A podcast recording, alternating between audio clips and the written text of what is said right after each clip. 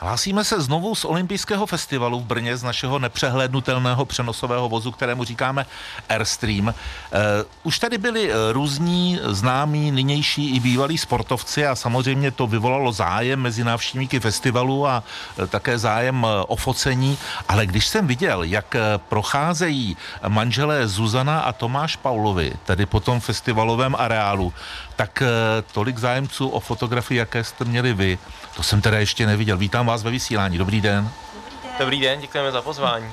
Už jste si zvykli na tu slávu? Uh, Tomáš. Určitě ne. Uh, s náma se nikdy nikdo nefotil, nikdo po nás nechtěl podpisy, takže pro nás to dneska taková jako velký, velký skok jako z nuly na sto.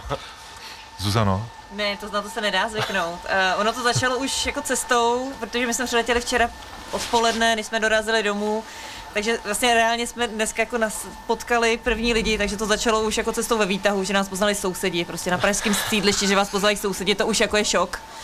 Pak jako, že nás potká někdo v metru, pozná metru a pak jsme přišli sem a tady to bylo opravdu e, neuvěřitelné, protože tolik lidí, e, tolik zájemců a my jsme, zatím, my jsme ještě takový, že vlastně my chceme poznat ty lidi, takže to s náma potom trvá, že si ptáme, jak se mají, e, jak si to tady užívají a pak jako na všichni jako klepou na hodinky, že pane, pokračujte, pokračujte, máte program, že jo? no, vy jste podle mě udělali pro propagaci a marketing curlingu uh, mnohem víc, než by udělala nějaká draze zaplacená agentura. To jako si řekněme, že ano. Vnímáte to taky tak, Tomáši?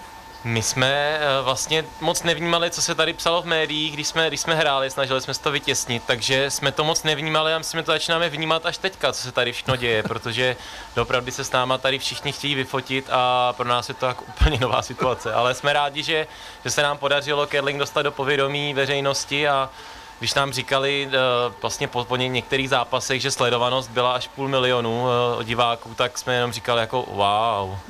To mluvíte o televizi a já vám musím no. říct, že i v rádiu poslechovost eh, i díky skvělému reportování našeho kolegy Martina Charváta eh, byla maximální. My tady sedíme spolu v přenosovém voze vlastně pár metrů od eh, nějaké haly, která tady je na olympijském festivalu, kde si lidé můžou taky vyzkoušet curling. Vy jste tam byli? Jaké to bylo?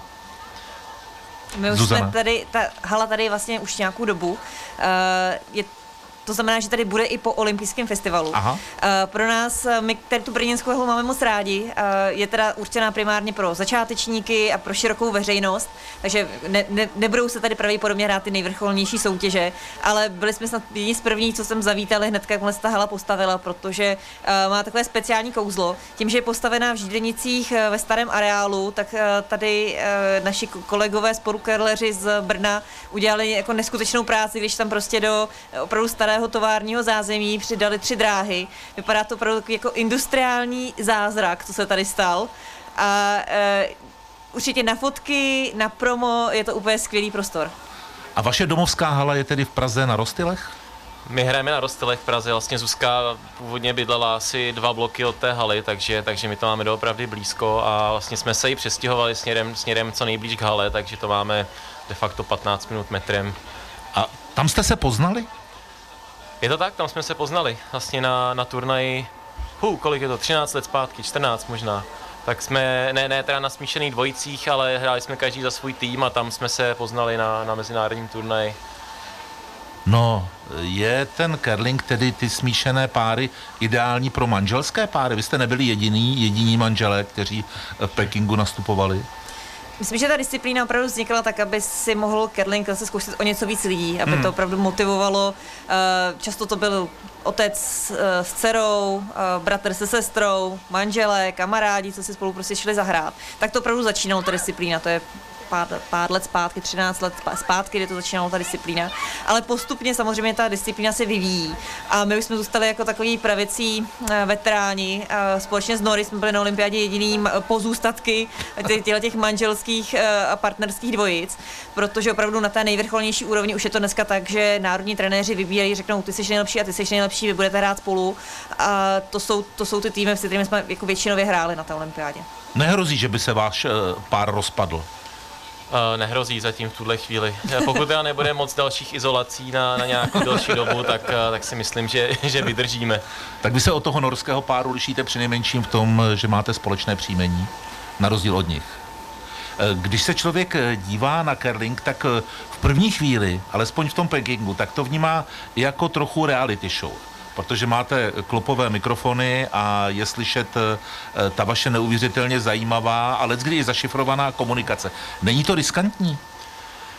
Malinko to Víte, riskant... proč se ptám? No. no jasně, malinko riskantní to je, ale my jsme na tohle zvyklí de facto na všech vrcholných soutěžích, hmm. máme mikrofony, máme i na turnajích světové série, takže jsme na to zvyklí a už se umíme ovládat, nebo vždycky jsme se uměli ovládat, ale samozřejmě, když to člověk má poprvé, tak eh, na to není úplně zvyklý, ale myslím si, že tam za nás snad nepadlo nic, co by se nedalo publikovat, doufám, až na pár myslím, věcí, které možná byly vystřihnutý z režie, tak, tak to bylo v pohodě. Ne, ne, ne, nebyly, nebyly vystřihnuté. My jsme se o tom bavili s trenérem Karlem Kubeškou, eh, který mě vysvětloval, že vlastně i kerleři mají něco jako etický kodex, eh, že si musí dávat eh, obrazně řečeno pozor na ústa.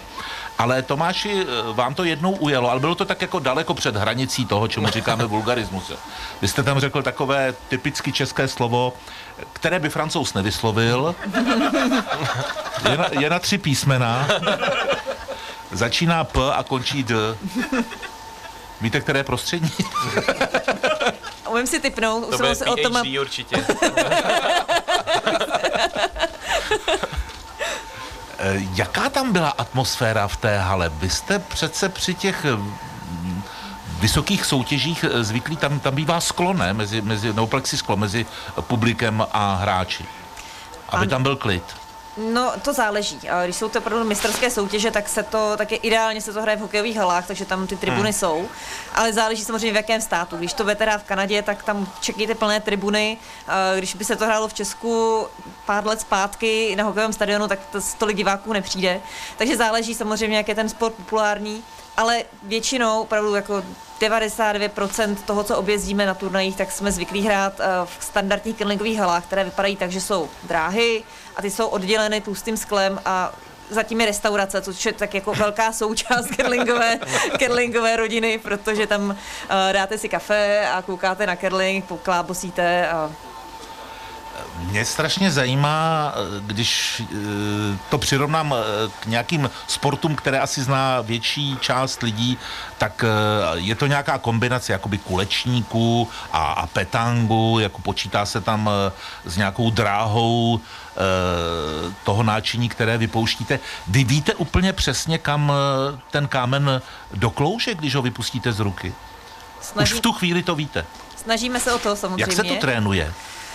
Uh, hodně rutiny. Je potřeba hmm. hodně rutiny. Není to tak, že přijdete na curling a jde vám to hned. Možná se vám podaří nějaký šťastný kámen, že vám to náhodou zastaví někde v kruzích a, a máte z toho radost, to je super. Ale curling... To bych chtěl bych zažít to... někdy. ale asi bych to přirovnala ke golfu, taky vám může vypadnout jeden skvělý od, uh, odpal, ale abyste byli schopni hrát na té nejvyšší úrovni, tak ty odpaly musíte dávat stále stejně, stále stejně precizně, vědět, co to udělá.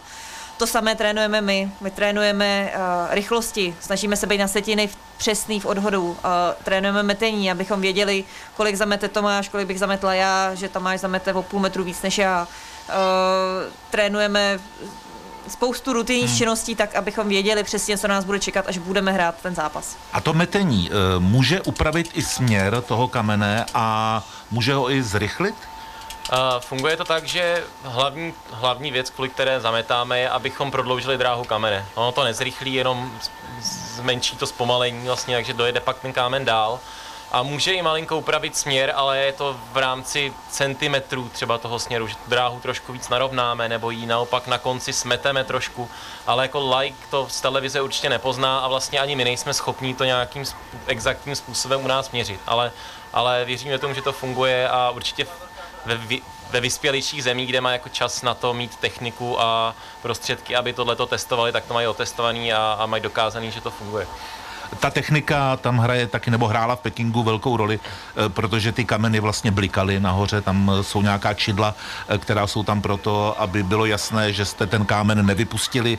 Za tou v Pekingu červenou, červenou lajnou a prý i to madlo je napuštěné nějakou látkou, která reaguje na to, když vy ho vypustíte, tak že je to všechno v mezích pravidel. Na tohle jsme se naštěstí vůbec nemuseli soustředit. Ani já, hmm. ani tam nemáme problém s tím, že bychom tohleto pravidlo porušovali.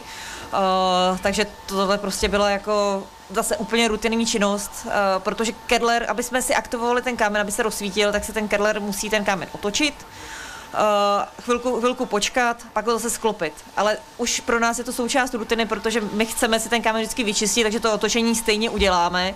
Takže upřímně na to, že jsme tam měli blikací kameny, tak to jsme zapomněli hnedka po prvním odhodu. Já jsem si vzpomněl teď, když vás poslouchám, Zuzano, že někdo ze sportovních reportérů České televize říkal, že to vlastně nebyla vaše první olympiáda, ne? Nebo že jste, že, ne, nebo že to byl, že, že jste pracovala pro Českou televizi jako skriptka? Jo, jo, jo, jo. To, to, ano, to jsem říkala panu Zárubovi, uh, nějak, když byly vypnuté kamery. Uh, já jsem... Aha, tak to, ne, tak to, jako bych to neřekl. Jestli to bylo soukromé, ale zase, ne, ne, když ne, to máš slyšel... To nebylo soukromé. To bylo, jako, není to, to není nic tajného. Zuzka jenom pomáhala skriptovat olympiádu v Soči, myslím, a pak v Riu, a, a pak v Riu takže jako backstage na, na české televizi, tak, eh, tak tam pomáhala vlastně koukat se na přenosy a psát k ním, psát k ním poznámky, co v těch přenosech děje. Byla jsem fakt špatná, protože strašně škrábu, takže si myslím, že eh, všechno, co jsem skriptovala já, tak skončilo někde zapomenuto co nejvíc hluboko ano. v archivech. Tímto se omlouváme těm sportovcům, kteří se nedostali na obrazovky české televize kvůli Zuzce. No vidíte, a teď vás sportovní reportéři vychvalují do nebes. Vy jdete třeba tento týden už do práce, zpátky do banky, kde pracujete? Ne, ne, my ještě Vy jsme jste si... dali výpověď. asi, No, bychom vydrželi tak tři měsíce, pak by přišly účty. Ne, ale máme, máme ještě 14 dnů volno, vlastně do, do konce února. Ještě nás čeká mistrovství republika trošku jsme čekali, že možná po té olympiádě bude, bude nějaký humbuk kolem nás. Nečekali jsme na takovýhle, takže, takže i proto jsme si vzali vlastně volno, abychom se mohli soustředit na to, užít si tu atmosféru i po olympiádě a pak samozřejmě se připravit na mistrovství republiky. To je kdy? Uh, to je konec února, takže... Na Rostilech? Uh, na Rostilech. Tam od, bude narváno, od, od 26. února do 28. až 1. března, podle toho, kolik se bude hrát finálových zápasů. Takže kdo by se chtěli přijít podívat, tak může. Je tam pivo, restaurace a není tam zima. Já si myslím, že to je nám jedno, že tam je pivo, hlavně tam budou Pavlovi, ne? O to tak jde. půl na Myslíte, že vás v práci čeká nějaké mimořádné přivítání? Určitě nás čeká mimořádné přivítání, ale my jsme ho dostávali už tak průběžně. Hmm. Uh, I z práce chodilo spousta pozitivních zpráv. Uh, Mně chodily obrázky toho, jak vlastně, protože pracuji na centrále, tak je tam spousta LCDček, spousta ploch, kde se normálně prezentuje firma. Teď jsme tam běhali my dva s Tomášem, což je vlastně zábavné, protože tam je konkurence, tak stejně tam běhal konkurenční... Uh, konkurenční... Jo, on dělá v jiné bance. Ano, ano. ano. ano. Ale běhali jsme tam oba, takže... moje banka bude naštvaná, že jsem běhal v té druhé bance, no a tak... tak to se dá ještě napravit, ne? Tak zavolejte do své banky, ať eh, Zuzana taky běhá ve vaší bance. Ano. Nebo to je banka, která neběhá? Uh, běhají obě. Běhají obě. U nás jsem taky běhal. Takže určitě ta podpora tam byla velká a já se těším na kolegy hmm. a těším se do práce. Nemyslela jsem si, že to řeknu 25. prosince, když jsem odcházela, ale už, už, už v lednu už jsem měla to nutkání, hmm. že už bych se jako podívala, co nového v počítači až uh, trochu poleví ta vlna enormního zájmu, který je o vás a o curling, což je dobře, eh, tak uh, začnete uvažovat třeba prakticky i o tom, že byste byli profesionáli? My už teďka částečně profesionáli jsme, protože vlastně od listopadu jsme podepsali poloviční úvazek s Duklou, takže díky nim jsme si vlastně mohli vzít to, to hmm. dvouměsíční nebo měsíční, dvouměsíční volno před a po olympiádě. Neplacené volno. Uh, neplacené. No ale díky, díky Dukle tak, tak na vlastně nějaké peníze na to, abychom zaplatili účty, tak, tak máme, čímž jim moc děkujeme.